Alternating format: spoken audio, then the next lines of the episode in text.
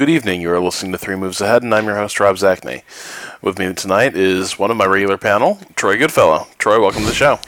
Only one of your regular panel? Bruce is an elite regular unit. Oh, he's an elite, an elite irregular unit. I had no idea. But yes, it's good to be here for two weeks in a row. Which doesn't happen all that often anymore. It, it's really unusual. And of course, well, we kind of let the cat out of the bag. Uh, bag. Bruce has come back. Bruce has returned to us. Hello, gamers. And now Bruce is going to go on vacation for a long time. Yeah, I, I Continue wearing the skin of gamers he lures into his den. I keep wait. I keep waiting for you guys to kick me off for doing that, but you, you didn't kick Tom off for his uh, freaking coffee thing. So I figure it doesn't get any worse than that.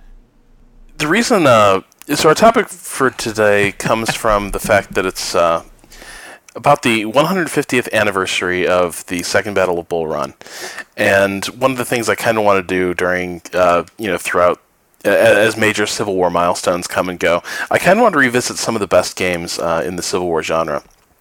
And Take Command uh, Second Manassas is uh, easily the best, and actually, I think one of the few games to cover the Second Battle of Bull Run.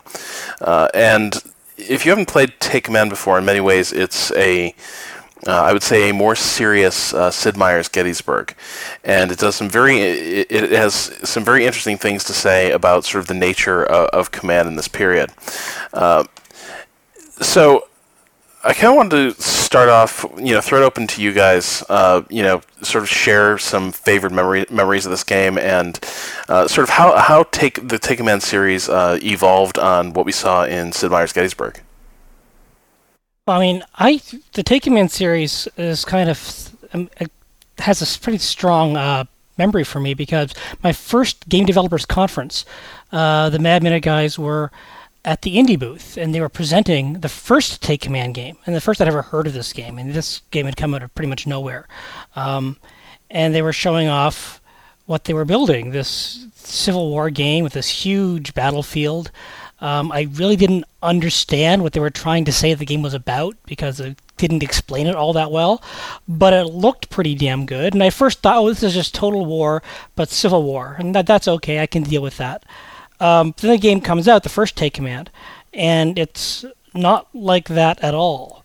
Um, it's really quite a unique and uh, you're right. I mean, it captures. It says some really. It really tries to capture the feeling of command in the Civil War period. So that's my early memories of Take Command Two are like, I'm look at was the first Take Command. I think I want them to do this better, polish it up, you know, get rid of some of the bugs, and it's going to be a really, really great game.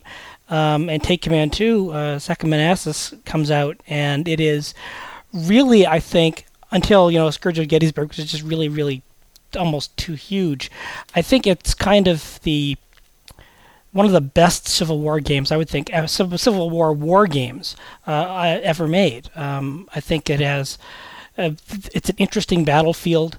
You have an interesting alignment of forces, and just the core design of the Take Command series and I'm not sure what they're calling them now, the Scourge of War games, right. is something quite. There are very few games that do what these games try to do. And we'll go over some of the things that make them special shortly. Um, but I, I think that's hard to think of any specific memory beyond, you know, trying to. I guess here's one of my first games playing. You know, I'm just doing this little scouting party thing, moving my Union troops forward, some skirmishers, trying to figure out where the enemy is, and then I start getting shot at, and then somebody comes to reinforce me, then someone reinforces them, and all of a sudden the skirmish turns into this huge battle, and that's something you don't get really in um, many games where the encounters evolve into something bigger and take on a larger tactical landscape um, that wasn't necessarily intended by the design. Yeah, I think that's the one of the biggest things about this uh, this style of design or this kind of approach to design is that uh, you give people sort of limited information and then um, make them uh, give orders to troops and then have some uh, limited ability to change. Well, I mean, you can change the orders, but there's a delay. They don't always uh, do what you tell them, and that kind of uh, the kind of com- combination of imprecise command and limited intelligence and this time period does exactly what Troy describes. It it, it causes an engagement to sort of uh, snowball into a big battle, and I think that was the um, that's sort of one of the characteristic features of uh, of, of battles at this time, anywhere from you know the Napoleonic era through uh, through the Civil War, because of uh, you know your real uh, lim- limitations in intelligence and uh, sort of you know battlefield battlefield knowledge, and you don't really know where the enemy is. Your troops kind of march to where they hear the fighting is going on, and then these battles kind of es- escalate. So, um, yeah, it's it's a it's a it's an effect that you can only get in a real time game, really, and uh, it's an effect that you can only get if there's some, uh, you know, some imprecision uh, in terms of the orders that you issue and the way that they're executed.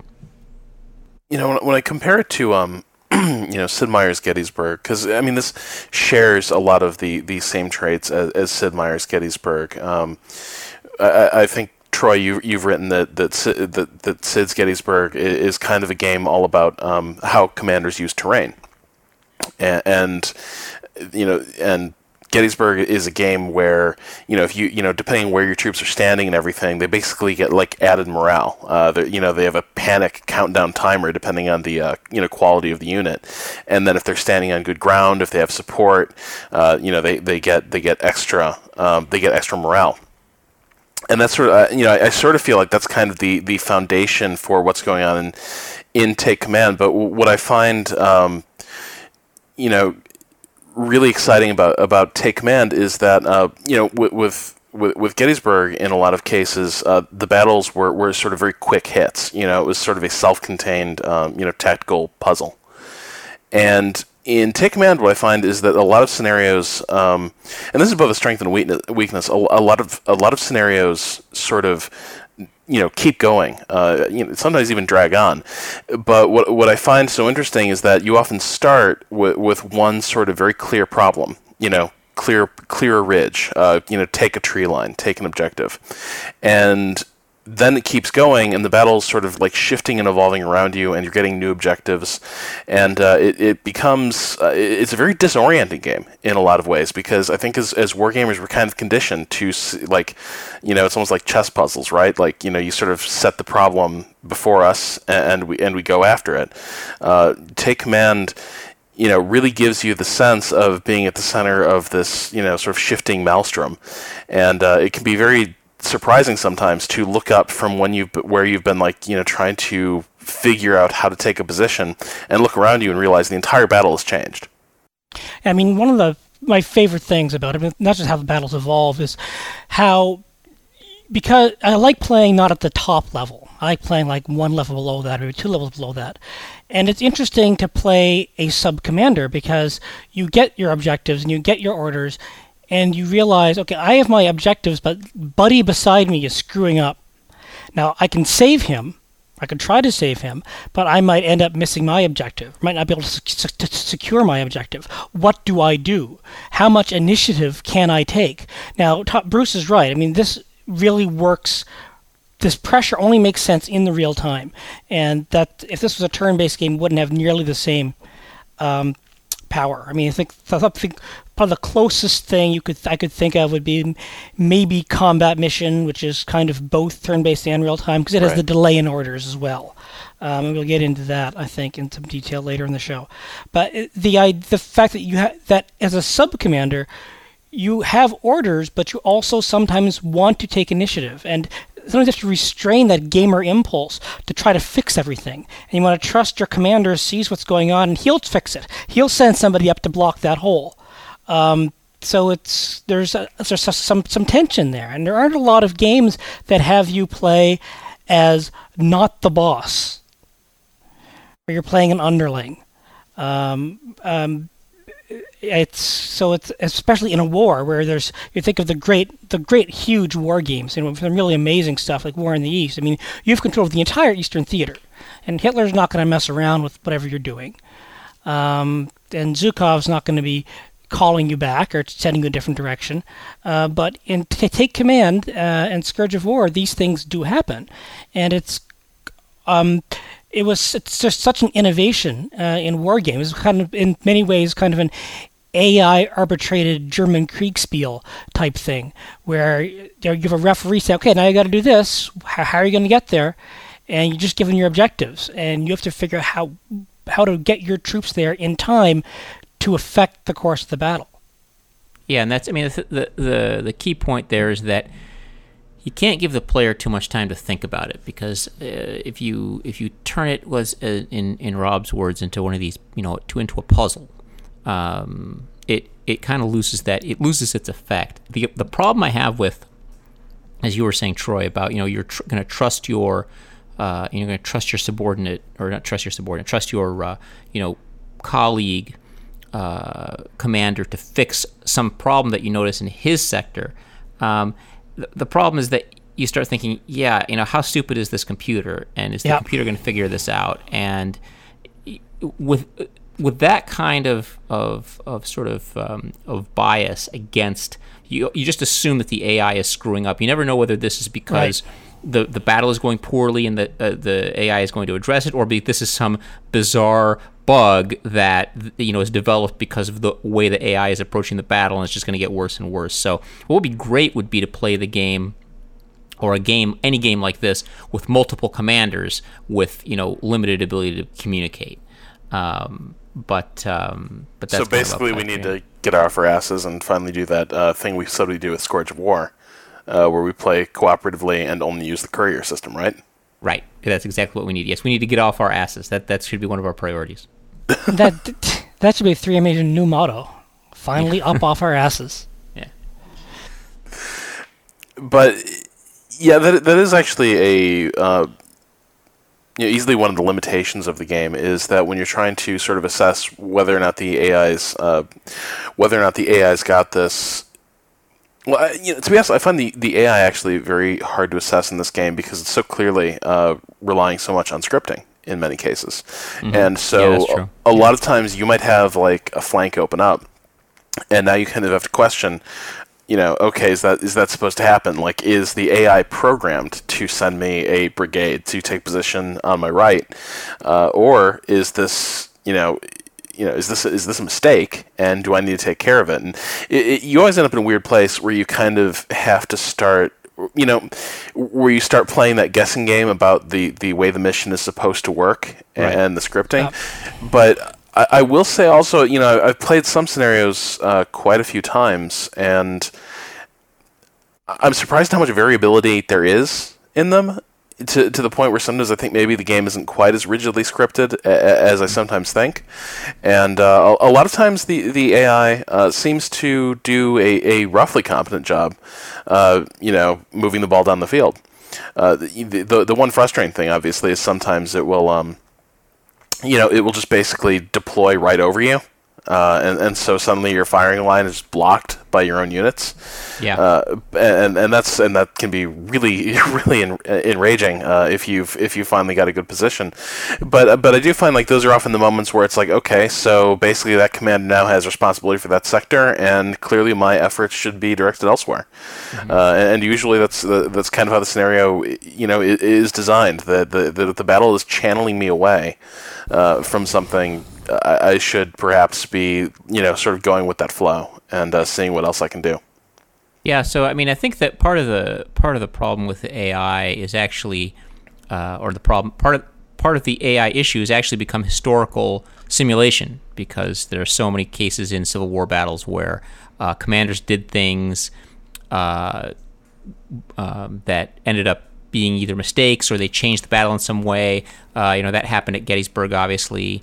Uh, that happened at uh, Chickamauga, uh, where you know the, the Union line uh, sort of got uh, got disrupted, and the uh, Confederates happened to you know basically walk right through it. Um, and so you know when things like that happen with the AI, I think it it makes it makes it sort of a compelling Civil War story. And the thing that about these games, you know, I really grew up with the um, with the little hexes and chits and and uh, puzzle slash chess approach to wargaming, and um, and I was actually kind of opposed to the the Sid Meier's Gettysburg approach uh, when it came out. I was kind of a, an early uh, naysayer, but um, but the thing that it does, and the thing that these kind of games do, is just watching. I really like watching the battles, and um, the uh, you know as as things get uh, more and more photorealistic and uh, and uh, you know I, I, went back and played uh, this game and it's a little it's a little um, it's kind of like watching Star Trek the original series. Uh, you're like, oh man, like little styrofoam ships dangling yeah. by a string. Yeah, you're like, huh, yeah, wow. It, I really did. You know, did I really fall for this at one one time? But um, but uh, you know, and we can talk about it a little bit later. But um, the uh, Scourge of War Gettysburg and kind of the the I guess it's a new engine uh, or it just it seems be- a little better to me. I just like watching the I like watching the battles and seeing how um, how they play out and watching the battle lines. And you just, you can just do so much with this uh, this form of um, with this kind of engine where you uh, you really put the detail into into the troops and the and the setting and and uh, and I think that's not a that's not an un um, that's that's not an unimportant part of why this game and these kinds of games are compelling. And I think that um, I'm I'm surprised that this kind of thing hasn't caught on more, uh, especially for well, I guess the Total War series. But they're the only people doing it, right? I mean, there were the Breakaway Games uh, did it with um, Austerlitz and Waterloo. Those those engines just kind of didn't work at all. Um, I felt they were just too clunky. Um, but uh, I'm surprised that people, you know, good programmers and good uh, artists aren't aren't uh, attacking this this um, more frequently. I mean, even and wargamers as well. I mean, I'm not sure how well these games have done commercially.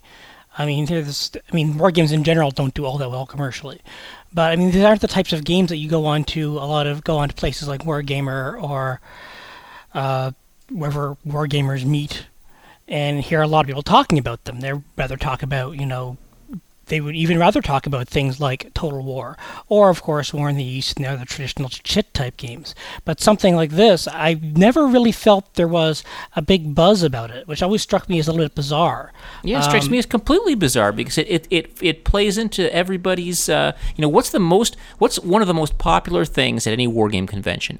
A really, really well done Napoleonics or Ancients or something miniatures game yeah. Everybody wants yep. to see the brightly painted or just well well done, you know, diorama with you know uh, with the really cool miniatures and uh, you know even people walk by and go, wow, you know, I wish I I wish I could do something like that, and then they walk away and go play uh, you know Turning Point Stalingrad or something. But uh, but I mean everybody, I, I feel that, that all war gamers have some innate affinity for this kind of presentation, and that's yep. the thing that really baffles me. And why why aren't there more of these games? I mean, a really really well done, historically accurate, um, you know, hardcore Napoleonic war game done in this manner, I think would be a would be a great uh, would would be a great. Um, I don't know if it'd be a great seller. It would be a great game.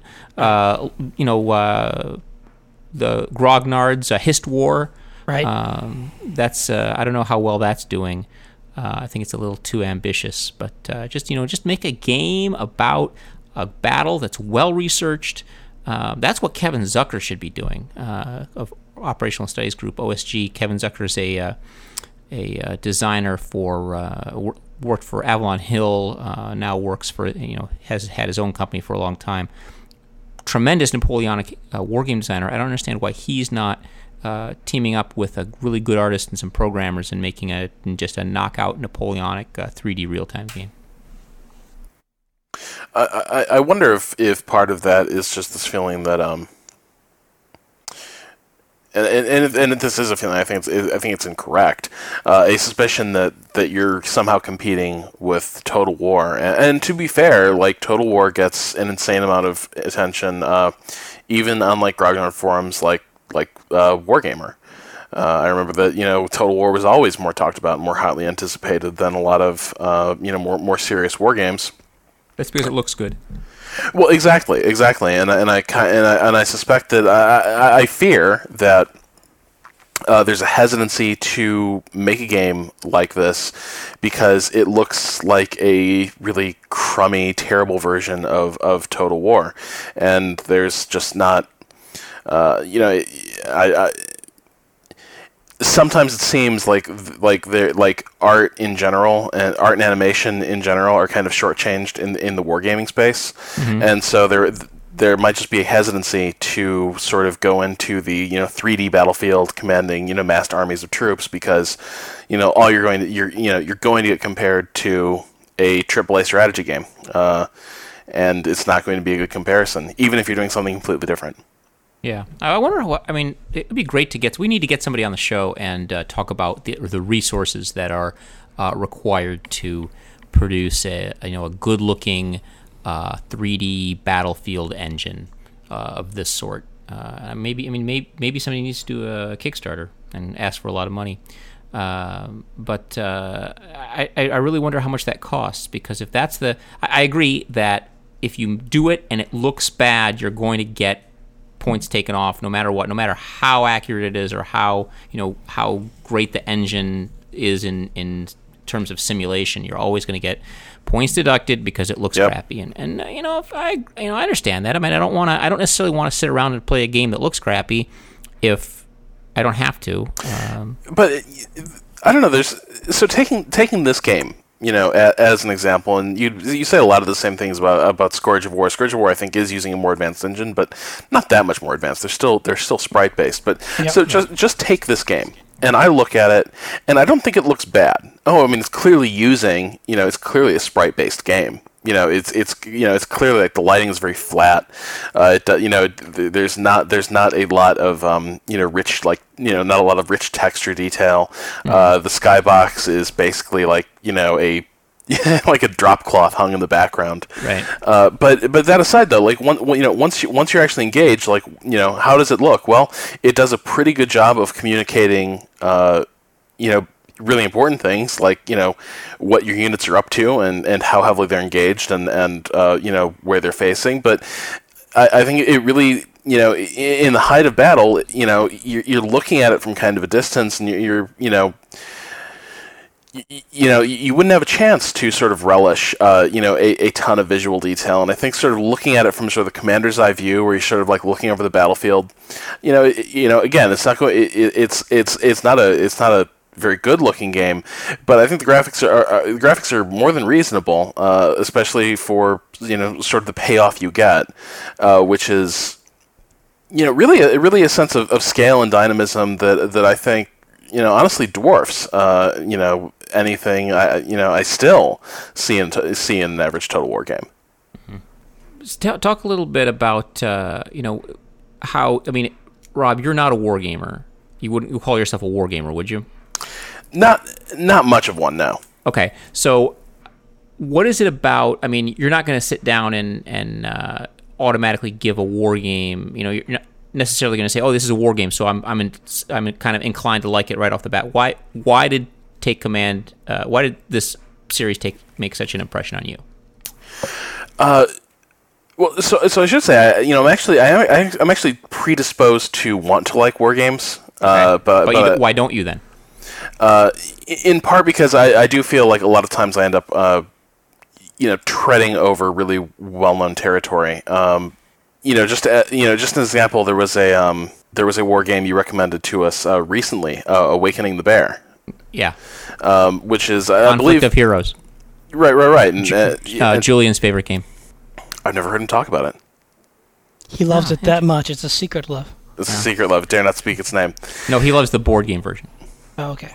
Well, I haven't played the board game version, but but I was playing. Uh, you know, I was playing the um. I, I was I was I was playing the I was playing the uh. You know the computer game on your recommendation, and it was fine.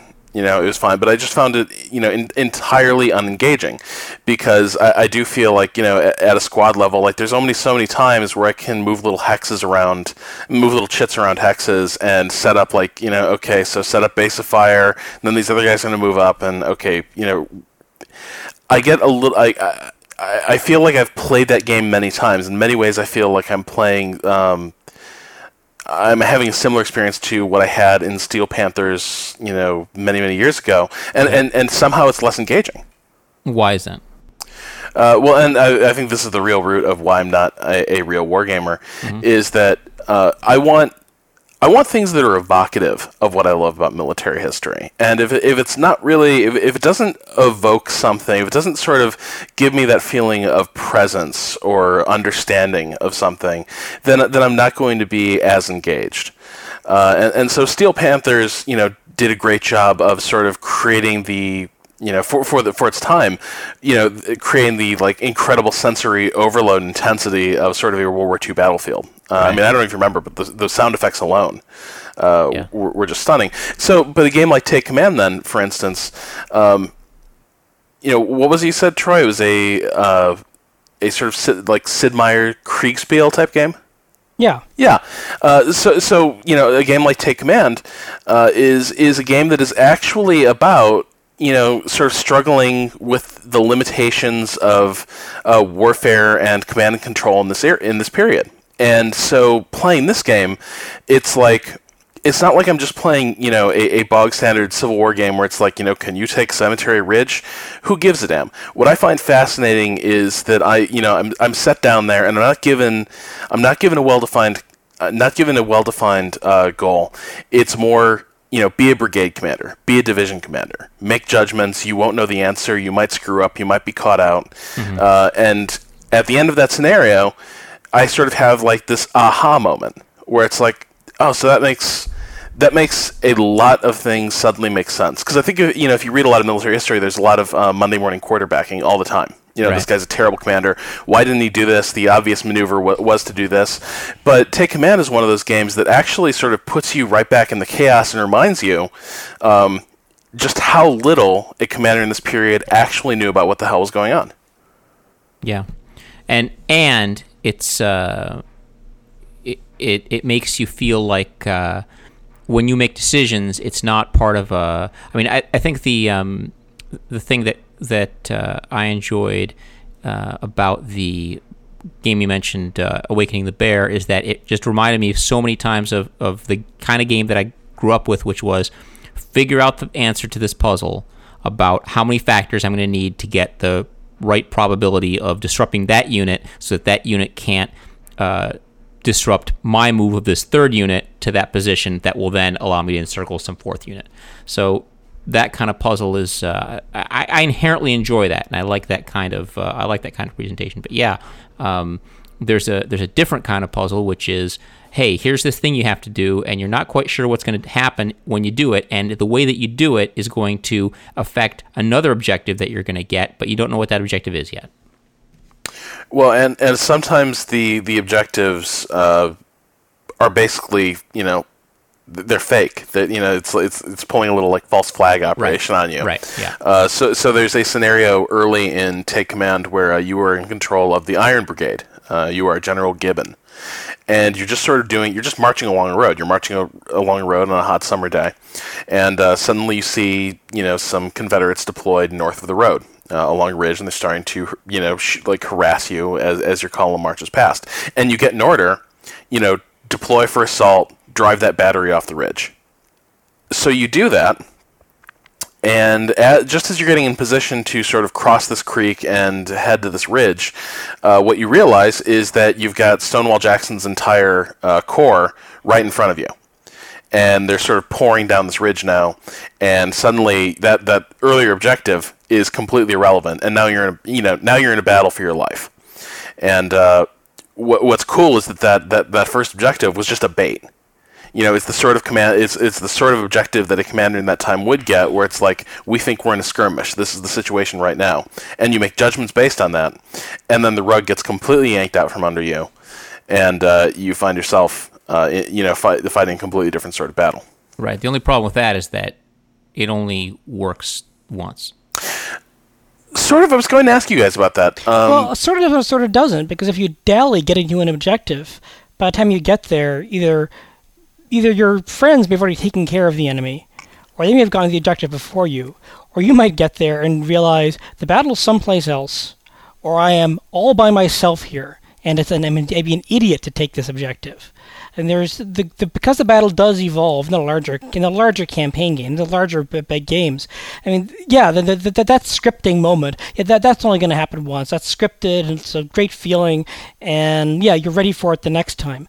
But that same sort of feeling can happen once you understand that the battles do evolve, uh, that they do change, um, that they don't always stick to the script uh, especially in the, in the in the larger ones. Some of the smaller ones, of course, because there's a limited number of units engaged, you're not going to have that much trouble. But as things start to get into the division level, you realize you start realizing just how first how important your objectives are, how you need to get to them, and how, if you don't get there, you better have a backup plan. Um, and so I yeah, I mean, you're right, Bruce. That that sort of trick will only work once, but I think that sort of feeling um, is there a few times. I realized, holy crap, I was sent on the wrong mission. And the general might not know this. Castillo might not know where the troops are. You do have the delay in orders where when he may have sent me that order, he he may have been looking at something completely different. Um, so the, and so the order made sense 30 minutes ago. Right. Um, so I, I think uh, yeah, you you, there, you have to be aware of the scripting, but you also have to you know there is a lot of dynamic generated drama um, in the way that things unfold. And I, I don't know when when there's when there's an objective that's sort of false and based on incorrect information. It's it's scripted and it's going to go away. Um, I do find though when I when I replay the scenarios, I'm still inclined to. I'm not going to be surprised by it, but I'm still inclined to play it roughly straight, where I still like I will still deploy my unit uh, roughly where I would begin to marshal for an assault on that objective, even though I know it's never going to happen. Uh, you know, in in part because I kind of you know I kind of want to um, I want to play along. You know, I, I, I sort of want to, uh, you know, I don't want to break the drama of it and also in part because in a lot of cases the the whole structure of the scenario sort of depends on uh, you following these orders you're given, and if you start trying to like get ahead of it and you know camp on a position, you can throw other things off. You can you can sort of screw things up uh, if you you know if you sort of start trying to um, you know anticipate it. Yeah, well, I mean, that's I think that's one of the strengths of the Take Command games is that there is a lot of uh, sort of uh, chaos to the whole. I mean, the scenarios are pretty good in the sense that a lot of different things can happen. I mean, I've played the scenarios different times. Um, I mean, it's been a while since I really w- played a lot of the game, but I have played uh, uh, the scenarios different times and noticed. I think uh, Troy mentioned that earlier in the in the podcast that things can go very different ways uh, based on what you do and just kind of small differences in what you do. Um, but I think that you know that, that initial surprise of oh my gosh, you know this is com- this is completely not uh, not what I thought it was. Kind of only works once, but that only works with I mean in a game one time anyway. I mean it only works in a you know some kind of scripted quest in some role playing game only works one time anyway. So right. So I, I get it. I, I just think that um, uh, you know the, the all the all the wonder in in that uh, needs to be presented well the first time because that's the that's your best chance to make an uh, make an impression. I think a game does make a good impression in general that with that. No, I, I agree. I think it it absolutely does. Um, again, in, in, part because you're you're dealing with um, you know, be, because the, the, the battles are, are so sprawling, and this is this is something else. Uh, you know, when you, when you compare it to, uh, say, Total War games, for instance, well, compared to Sid Meier's Gettysburg, I mean, where the battles weren't sprawling at all. Right, they're very they're very they're very contained on small little patches of turf. Which is, I think, one of the biggest. I mean, it's a big strength and a giant drawback to that game. Because I mean, you can't play the you can't play the Battle of Gettysburg in Sid Meier's yep. Gettysburg. Yeah, you just do little parts of it. Right. Separated from everything else. So, which works great for focusing your attention, but if you saw how they did it at Sid Meier's Antietam, I think that maybe they were made actually the right call because sounds like that's really damn big. Yeah. Uh, oh no, I I yeah. agree. I mean, I said that's why yeah. I said it's one of the big strengths because right. it yeah. sort of it sort of it sort of um, uh, it sort of disguises the fact that that's a big weakness to that engine. Uh, the um, uh, I think the Waterloo uh, game, the Breakaway games did tried to do exactly that, and it just I mean it completely breaks down um, at, at a certain level, and you just can't watch and and you're trying to watch everything, you need to watch everything. That's the problem. If the game forces you to watch everything to play it well, then it will fail because you can't. Right. the the sweet spot is a recurring problem in, in war game design in general, in that it does seem like you know, if, if for if for a lot of games, like they they're they're built to they're built to handle conflict at a certain level, and then there are always those cases where it's trying to stretch itself, either it's trying to get too far down in de- detail or, or too high up. Like, you know, I think you know, Take Command falls into this this problem as well, where uh, there are a couple scenarios where you are basically trying to manage, uh, you know, either the entire uh, Union Army of Virginia or the entire um, or the entire army of Northern Virginia, uh, the, the, Confederates. And in, in both those cases, you know, what, what worked really incredibly well when you were just a division commander, you know, with like, you know, three brigades under your command. Or when you were, you know, even when you were a corps commander and you had a small corps, you know, with a couple divisions and then, you know, uh, subordinate brigades, you know, what worked really well there when you're commanding the entire army, uh, suddenly suddenly what felt really authentic and natural at, at, a lower level becomes really kind of becomes really strained, awkward, and uh, really sort of uh, smacks of artifice uh, when you're playing it at that at that highest level. Mm-hmm. Yep.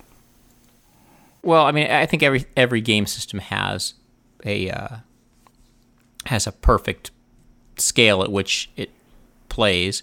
Um, but uh, I mean, I think that one of the problems with uh, with that is that you have to give the player enough things to do. I mean, uh, if you're a you know if you're a Napoleonic division commander, you're basically getting uh, uh, you know you're basically getting orders from your uh, you know from your corps, and then your troops do things, and then you kind of lose cohesion. There's not really much, you know, you point them and put them in, in a formation, and then your next decision is when to disengage. Um, so you can't really play a game like that, even though uh, um, the engine probably is best suited. The the graphically the engine is best suited for that that scale. So you have to decide, you know, are there enough things for the for the player to do, and uh, you have to raise the scale to the point where uh, you finally get enough things to do, but then the scale at which you have enough things to do may not correspond with uh, the presentation. So, I mean, those two things I think are often disconnected in war games. C- combat mission is uh, is an example I think where where things work really well, um, just because of the tanks. Um, because it doesn't it doesn't matter how much or little you have to do. You, if you get to watch a tank in a tank versus tank duel, that makes everything worthwhile. Uh, so um, you know, the fact that you order a tank to creep around and shoot other tanks, and then you get to watch it, uh, you know, get a get in a battle like a Pershing getting in a in a uh, gun duel with a with a uh, with a tiger. That's kind of neat. Um, but in the Civil War, just you know, watching guys shoot and then reload and shoot gets old. I don't know. I, uh, I feel like we're, we're almost in like fact things that are unique to Bruce Geryk uh, territory. There, really uh, is okay. I don't know about that. I mean, I mean, yeah, I, I, I think you know watching guys line up and shoot's great and fun for a while. But I think there there's, there's other stuff going on in Take Command that do make it work at the corps level. That, okay. Yes, you, I think that's you, because I think that because you have the other color. I mean, like tank what? versus tank. I think you know the uh, it's simple things like the smoke, um, the the effect of the smoke, and watching that and trying to get your line of sight, get your line of sight going, making sure you can get that first shot off, keeping your line straight, um, getting the right angle. I mean, it's actually can be quite a nice little dance. Yeah. Um, and that's you know not might not be as much fun as two heavyweights slugging it out in in the Russian steppe, but it's actually can be quite an you can have if you can make if troop management is an important part of the corps commander's job then actually you know you make the troop management interesting. You do things like have couriers. You do things like make your line of sight's important. Uh, the effect of the color the uniforms making sure everything looks the right color, which is which is why Scourge of War I think was such a great Gettysburg really stands out because it got all the uniforms down like perfect. I, for people who like that sort of not people like that sort of no fall into cliches here. If you're into the Civil War, you're going to find this sort of stuff, this Corps Commander stuff, very fascinating. Um, much more than you would a couple of tanks, because even if you're, you're pointing your gun and you're shooting, if it's just a tank. Now, of course, but it's not just that, because if you're in an urban environment, what if there are hills?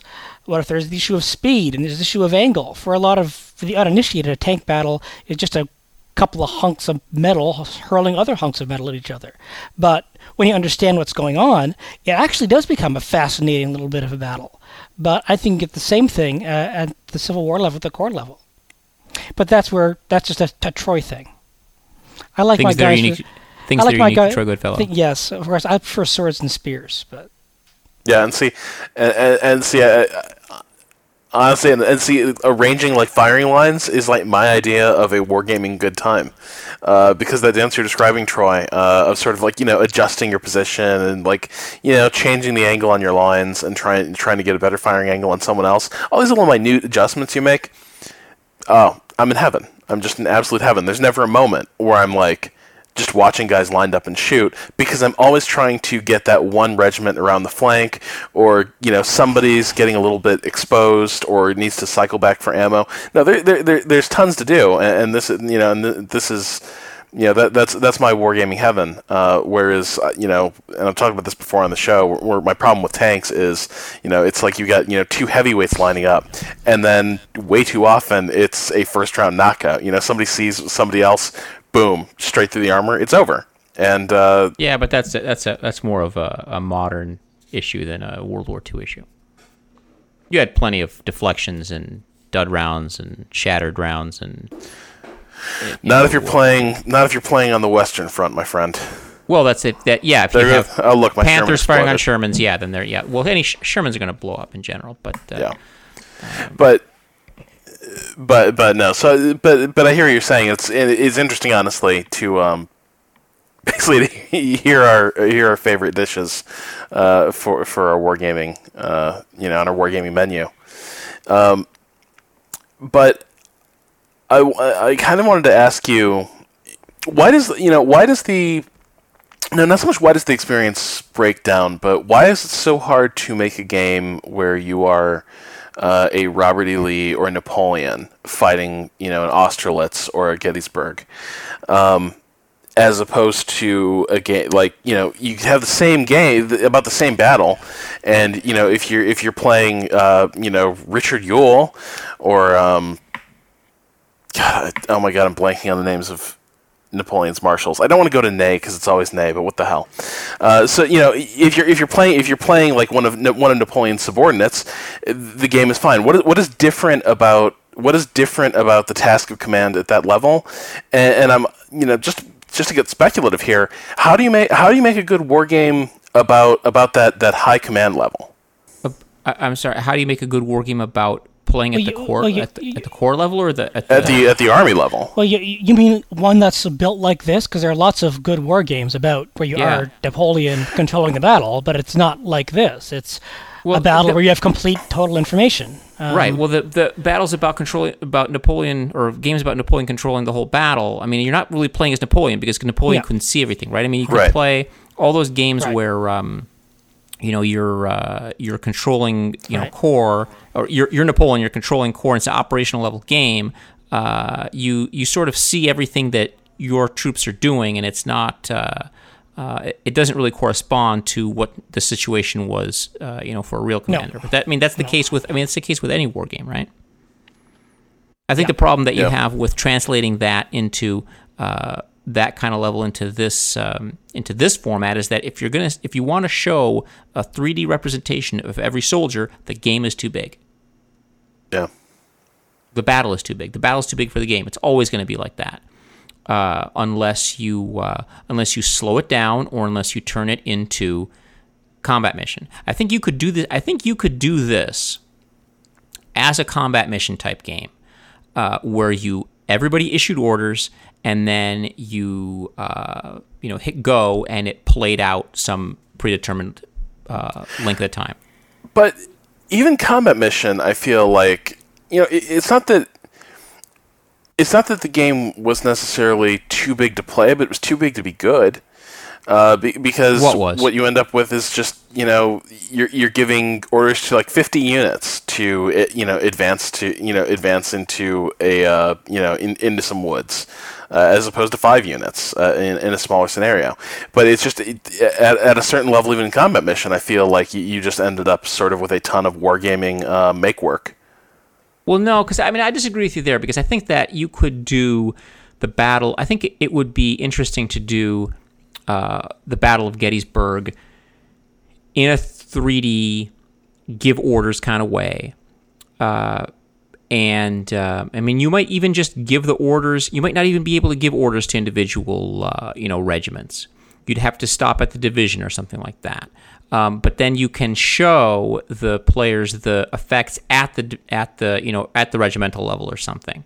Um, I mean, you can you can always take away some control. The interesting thing about Civil War battles is the combination between uh, you know the various sort of geographic uh, divisions in the battle, right? I mean, Little Round Top, uh, you know, Devil's Den, the you know th- these these these localities where uh, you know interesting things take place and their uh, their effect on the sort of the you know the geometry of the battlefield, right? You see you know a flank being pushed or a uh, or a um, uh, or a you know a- line broken and then the the the the center you know just kind of crumbling and then the the, the battle uh, Chickamauga is a great example of that where the, the you know the whole Union uh, uh, the whole Union front basically uh, disintegrates and, and they retreat and have to reform, uh, you know, a line uh, in a completely different part of the battlefield.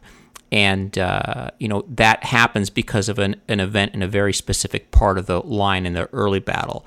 But, um, you know, the, the problem happens when you, uh, when these individual things lead to a change in the battle and you didn't get to control that individual thing right you, sort of it feels like it's out of your control and you're uh, uh, you're just kind of reacting to something that the game engine's doing and you're not really playing the game um, but uh, I think if you can solve that problem uh, I think that this kind of this kind of method of uh, of um, of representing a battle works great for for uh, for this period and I think you can do it. I think you, if you just give people enough time. Now that, that of course that takes away the uh, that takes away the uh, the pacing and the um, the uh, oh my gosh what what just happened? I have to address this right now, real time pressure. But uh, I, I think you I think you could do it. Uh, I think the market unfortunately is so small that you'd have to uh, you'd have to do a Kickstarter for guaranteed revenue and and make a game like this. But I, I, I think it would work. Troy, do you remember a little while back? Well, actually, I think a little while. My sense of time is terrible. It was probably like a year ago, year and a half ago. Tim Stone did a uh, piece on some Napoleonics game, some ancient, ancient uh, Napoleonics game. Um, like it looked like Amiga or Commodore type graphics. Do you, do you remember this piece? Uh, where, where basically it's a war game.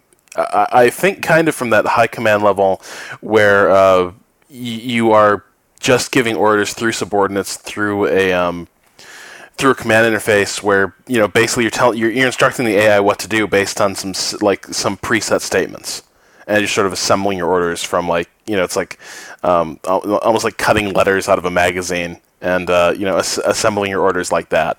Uh, do you remember, do you remember the game I'm talking about? I have no idea what you're talking about. Oh my god, this is going to drive me crazy. Bruce, does that ring a bell? Uh, not in any way.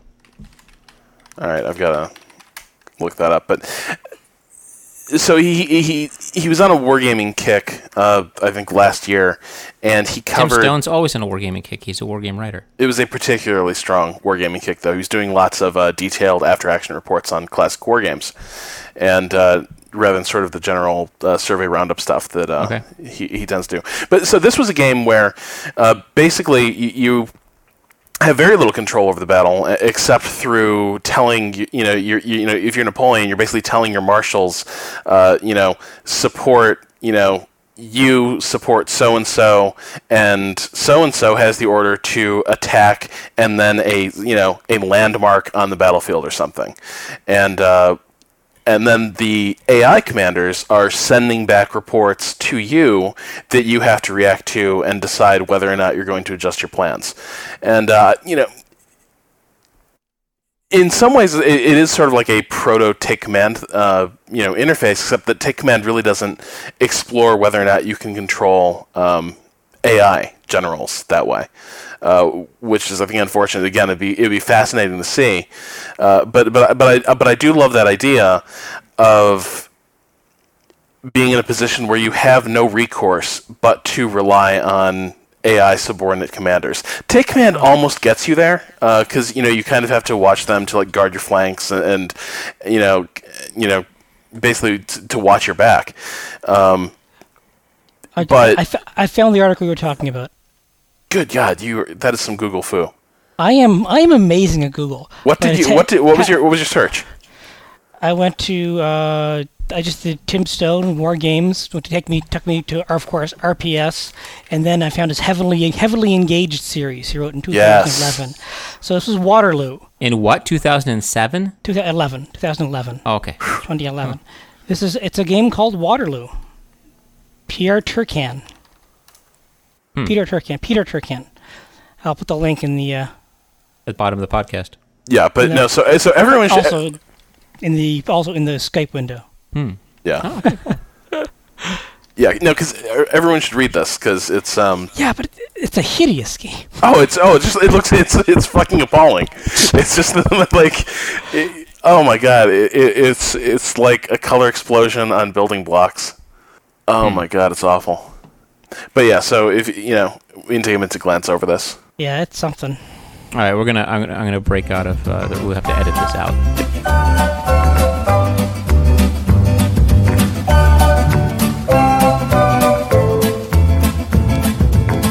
So anyway, to to re- return to the show. So so yeah. So Tim Stone Yes. wrote a thing about uh, a a game called Waterloo, and you're sort of playing it from the army levels. You're, you're you you are you know you are Napoleon basically, and you are trying to manage a battle. Uh, it's a turn-based game. You're trying to manage a battle, uh, sort of through the same sort of like command system with all its limitations that um you know a commander at the time would have had. And so there's the section where he's he's creating his plan of assault for for an enemy an enemy occupied ridge and town.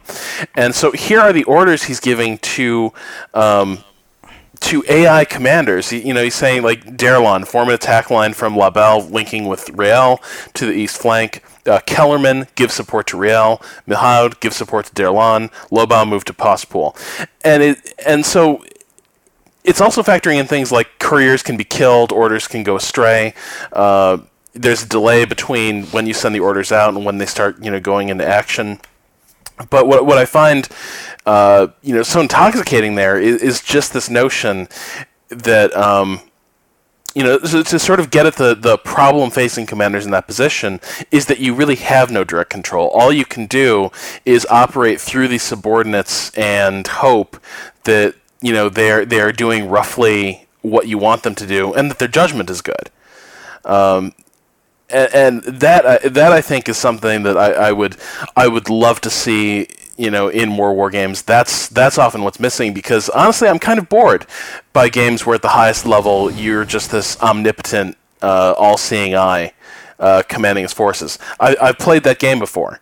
Um, and it, I think it's sort of it, a lot of the challenges are, aren't necessarily interesting. This sort of game I find fascinating.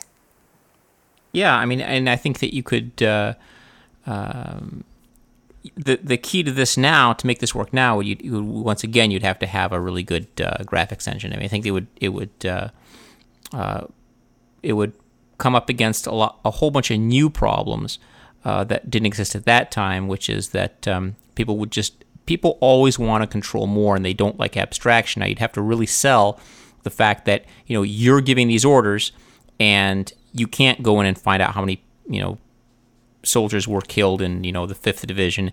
Uh, you just have to sort of get your information. But you, I, I think yeah, you could do it. You'd have to have a really good. Uh, you have to have a good graphics engine, then a good interface for easily getting that information to you and interacting with your you know with your AI uh, sub commanders. But I, I agree with you. I have no I have no uh, I have no uh, objection to uh, to your premise. Although, except the, for the premise that you know I've played that game before. You know, I'll I'll I'll play a lot of games I've played before.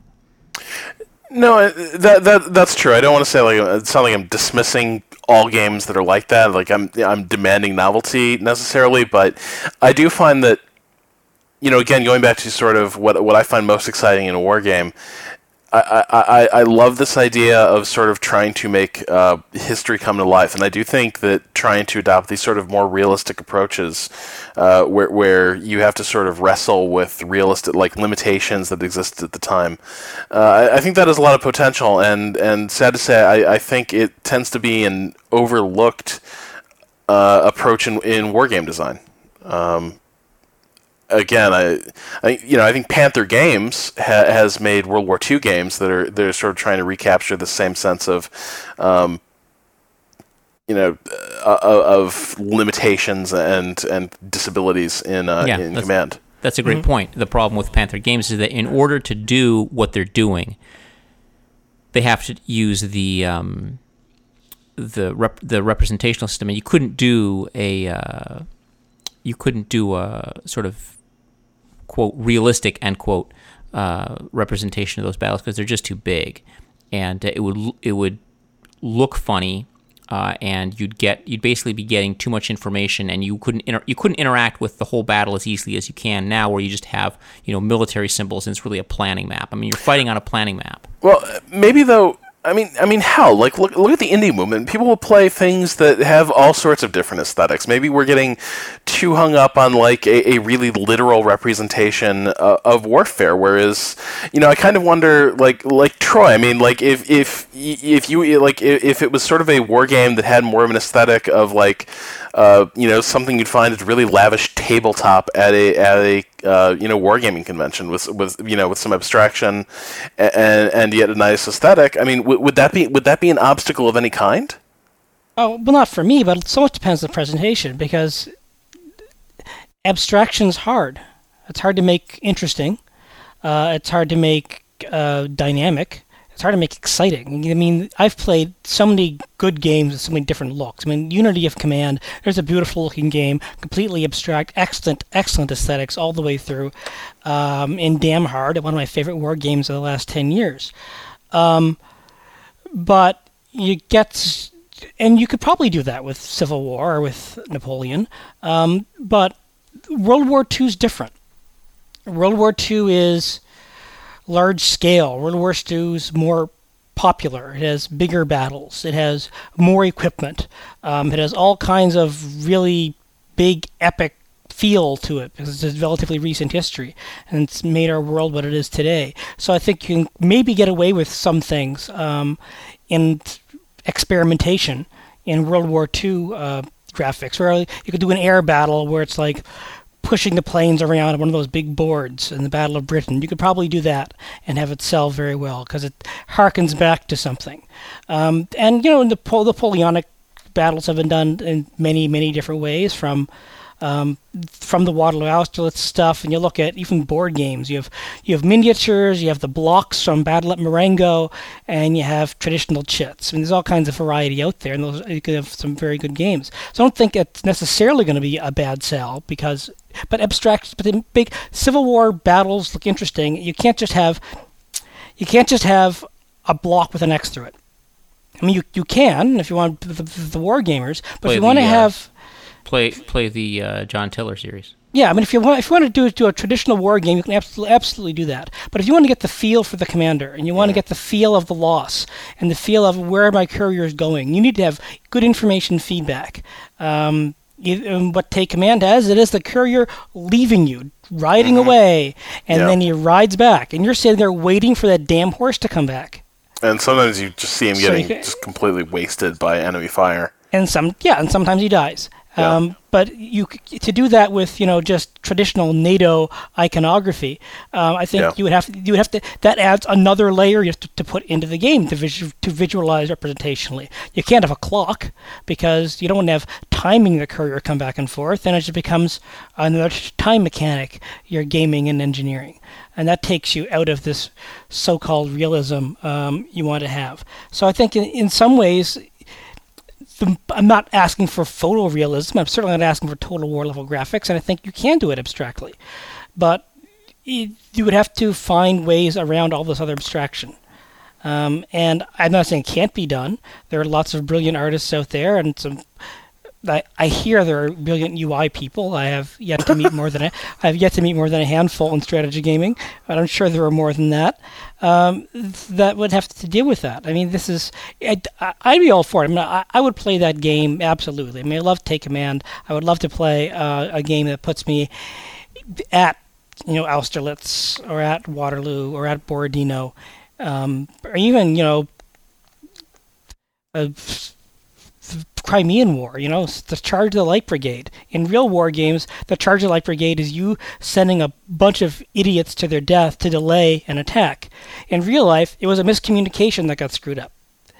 Um, ended up winning the battle anyway, but you know, you get the poem because it's a it's, a, it's, it's an error because the orders got through incorrectly or were garbled. Um, that's just, that'd be nice to have. I mean, I'm all for sometimes the players ceding control. You don't want to take away all control. They should always feel like they should be able to change the direction of things. But I mean, as I wrote, as Take Command shows and as Crusader Kings 2 shows, you know, sometimes throwing a little bit of chaos into the system is what makes the game come alive in a special way because you're always reacting to things and you have to try to fix them and you give them the tools to fix them. Um, but things are being thrown into the spanner, um, and I, am I'm, I'm all for that to an extent. You, so, can't, you can't make it all. You can't make it all random. I'm not. I'm not encouraging randomness, but I am encouraging you know some sort of chaos. Yeah. Well, speaking of chaos, we should uh, tell people now that we've talked about um, the Take Command series, we should tell them about what uh, what's what's the latest stuff going on with Take Command series. Well, I mean, effectively it doesn't exist. Uh, it's sort of been supplanted by the Scourge of War series. Exactly. Um, so you've got Scourge of War Gettysburg, and I believe that uh, Norb Norbsoft Dev uh, is the, I believe that Norbsoft is continuing to to expand that game. Uh, I'm not I'm not clear entirely how finished these these expansions are, but I do know that uh, what is it? They're offering. I think an Antietam one was uh, was was put on sale late last year, mm-hmm. or early this year, and uh, there's another engagement for sale, uh, Pipe Creek. Oh yeah, that one, the uh, Battle of Pipe Creek, very famous. I don't even know what Pipe Creek is. I have no, I have no idea. Okay, we'll keep wondering. Oh, you know? No, I have no idea. Never heard of it. But I bet you, you know who who has the internet. Okay, so it looks like it's a skirmish. Looks like a skirmish on the way to the Gettysburg campaign. Yeah. It's there isn't even an entry in Wikipedia for Battle of Pipe Creek. Yeah, no, but there isn't there is an entry for Pipe Creek, Texas, which is an unincorporated community in Bandera County. Yes, but that's not this. Oh, I thought this was that. Okay. No. Anyway, uh, so so that that's kind of what's what's become of that series. Um, and I and I do know that there was. Uh, you know, there was supposedly, I remember at the time, there was some bad blood coming out of the breakup of Mad Minute Games. Uh, you know, a lot of accusations between the, you know, flying between, uh, you know, the, the two co-creators. Mm-hmm. Uh, and really, it's a, you know, it's a story that I certainly uh, you know don't have enough information or insight into to uh, you know give any hard information. Uh, but I do think the really unfortunate thing with with Take Command 2 is that was the uh, second attempt for for Mad Minute Games to get this uh, system to catch on. And they were published by Paradox. Uh, Take Command 2 is a Paradox game, but I feel like this was sort of early in Paradox's history as a publisher. And um, you know, I don't think it. Uh, like, I only heard about this because the time I hung out at the Wargamer a lot. Uh, I, I didn't hear whisper about this, uh, you know, anywhere in the mainstream. Yeah, I mean, it, it didn't. It really didn't. Uh, it really didn't catch on, at least in terms of uh, in terms of chatter. I I didn't. Uh, I, I almost heard nothing. I think I actually heard about it from Troy. To to be honest with you, I think I may have reviewed it.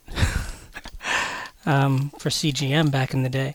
But yeah, it's just um, yeah, I, I, it was very early in Paradox's publishing run. They just did a handful of very small games. Um, and it's uh, the first Take Command is on Steam, but the second one is not. Hmm. So uh, if you are interested in uh, So you can get. Take Command 2 at, f- sort of for free at Gamers Gate. Okay.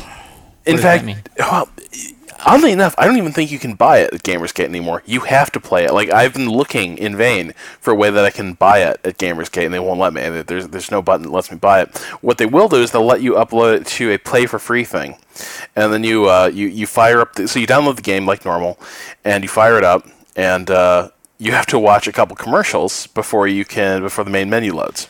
Uh, Oh, so oh, it's, Wow. Oh yeah, it's and believe me, uh, have you heard about the Cataclysm expansion for World of Warcraft, Troy? Have you heard about the World of Warcrafts? Because uh, Warcraft- completely new title to me. I have no idea what you're talking about. yeah, so so so every time so every time you want to play uh, Take Command uh, Second Manassas via Gamers Gate, you've got to sit through an ad where um, Deathwing or whatever the hell his name is is sort of like flying around and setting things on fire, and then you find out that uh, Cataclysm is coming. Oh my God, are you serious? I'm not. I'm not kidding you, man. I'm not kidding you. Uh, this is so. I mean, like, i i this is a case where it's like, no, seriously, like, let me pay you money, please. yeah, exactly. right. I am thinking, God, I've got my uh, my hard copy here, uh, w- which works just fine and does not have ads for World of Warcraft. Um, there, there is one last thing I, I wanted to say about about Take Command. Uh, you know, comparing it to sort of uh, games like Total War, is that I feel like something that gets lost when you sort of compress action into the, the, the short the short battles, uh, like you find in Total War, or even to an extent like in, in uh, the Sid Meier series, is uh, the real sense of like uh, ebb and flow in, in in the action of the battle. In a lot of these games, if a unit breaks, it is effectively destroyed. It's gone. It's not coming back. Uh, what I really enjoy in Take Command is there is this. You know, th- there, there's a real art to making sure your units uh, are, are sort of getting time to rest, recover, rearm, uh, pull them off the line, uh, or you know, even if they, you know, or you can make the choice to keep them in there, holding the line until they break, and then they're going to run for safety, and then they're probably going to spend, you know, some time rallying. But there is at least the chance you'll be able to bring them in back into the battle. Uh, and, and I find that creates a lot of, uh, you know, really you know, it, it, it's fun just to sort of throw more curveballs at, at the player, I think, and having a situation where you know units uh, don't sort don't have quite so like don't have these binary states where they're either effective or they're gone. Uh, but the, but they have a lot more intermediate states uh, between those two extremes. Uh, I, I find that really makes for much more engaging wargaming in a lot of ways. Yeah, well, the, didn't the um, in Sid Meier's Gettysburg, your troops were basically uh, effective or they weren't, right? I mean, you saw them kind of count down, get Yeah. broken up, but they didn't. But they, they basically stayed effective until they broke, right? Right. Okay. Yeah. No, I mean, I think that, uh, and, and that's actually not a very. I mean, in terms of of um, of uh, war game, you know, sort of mechanics and representation, that's uh, that binary state is is uh, pretty ancient. Uh, Oh yeah. so I'm not sure. I mean, I guess in a in a computer game, uh, you only um, I, I don't know why you'd do that, but uh, I I agree that the uh, that the way that the uh, Take Command series models firepower and, and sort of gradual breakdown of units is uh, is a from a historical standpoint really. It's but it's also something that many people may not even care about, right? I mean, strategy gamers will, but uh, um, I'm not sure that But- that's something that people are going to pick up on. True, but I, I think creates the possibility for a lot of exciting. Um, you know, it's it's always really cool in a scenario where everything can completely go to hell on you uh, early on, right? And you have to sort of put a scratch force together and slowly like reassemble your entire army. Uh, you know, around some new objective, uh, because it's just it's been shot to hell, and now you have to like really handle with kid gloves because these units have already, uh, you know, they've they've broken once, and you know, once a unit breaks, it's kind of it's less likely to stand uh, for for a whole new you know full engagement. Um, but so I think I think what what you do get that I think a lot of people would relate to it isn't necessarily that they care about the um, you know the the firepower firepower value of a fresh unit versus a you know an exhausted and wavering one, but I, I think people would care about uh, you know having these battles where you do have the chance for these comeback victories. Uh, you know my favorite battles in Total War have been on occasion comeback victories, but that that's that's so incredibly rare. Uh, it's it's so difficult to to uh, ever rally a unit in, in that series that everything comes down to that initial shock of engagement. Everything comes down mm-hmm. to how the units were lined up when they went into combat. And take command, uh, there's you know it's it, it, you know it's really not over till it's over. It's it solves that problem uh, of sort of quitting on a scenario, uh, qu- you know, quitting on a battle, because there there's usually you know if you've still got troops on the field, there's probably a way to wring something good out of it. Mm. Which is not very historical. Hmm. I said, which is not a very historical representation, right? If you've just if you've got some troops on the field, there's some way to win the battle. That's usually not true. Well, no, but like you can you can do something positive with your section of it at least. You can staunch the bleeding. I see. I got it. Okay yeah, it's yeah, it's it's, it's not like it, it's it's not like it's going to take the aftermath of Pickett's charge, and you can somehow find a way to drive the Union off some, uh, off that ridge. Right. Uh, but but in your role as a brigade or division commander, you can you know you can salvage your performance. You can get some sort of positive outcome, uh, mm-hmm. even in the face of that kind of disaster. Yeah, that's what we, we didn't talk about was how you were rated as a commander. Even if you would lose the battle, if you held your own, you would get promoted up through the ranks in the campaign. Right. Good point. That's actually a really that's actually a really interesting way to do a campaign and it, and, it, and yep. it fits really well into the the uh, getting you know getting individual objectives and it rates you on the way that you uh, achieve those objectives. And then um, I mean I think that that fits together perfectly that's a that's a great point. Well, I've forgotten about that. well, well, well Troy I mean this, this, should be the last thing we bring up but why don't you talk us through that uh, that metagame a little bit before we uh, call it a night?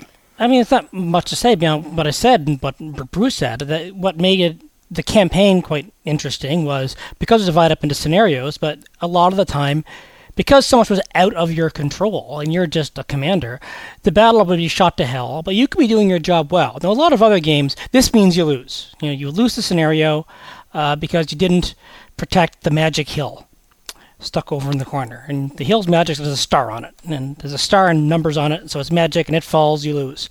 But it actually rates, but take command and take command 2 rate you on how well you do your job. Do you meet your objectives? Do most of your units have a positive casualty ratio?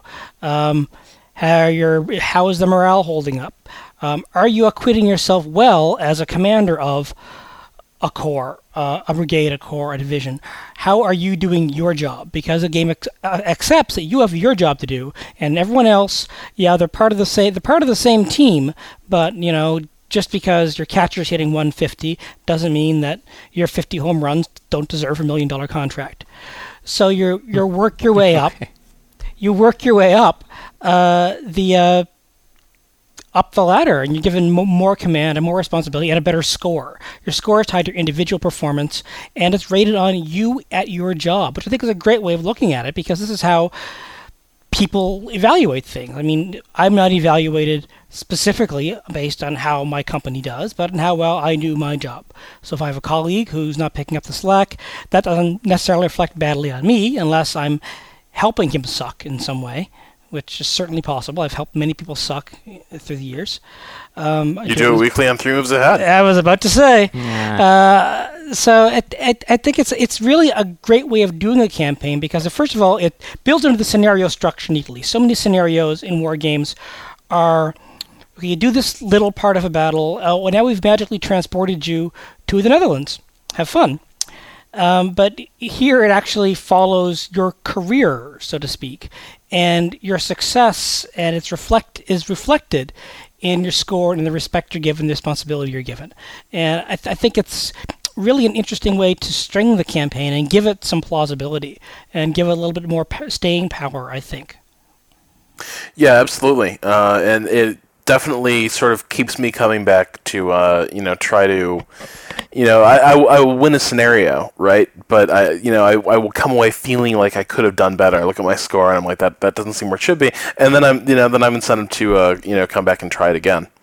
Uh, this is definitely a game where I have I've played some scenarios many, many, many times, uh, which is, you know, perhaps the last thing that, that I'll that I'll discuss with with this game, just as a parting thought, is that I feel like I feel like I don't see enough war games just focusing uh, on one one battle anymore, and create like I, I sort of feel like I, I see a ton of campaign war games. Uh, the the tendency seems to be uh, go bigger, uh, link things together, and I think Take Command really shows how good discrete scenarios can be, how good a well-designed scenario uh, can keep you going back long after games with you know supposedly dynamic campaigns uh, have completely paled.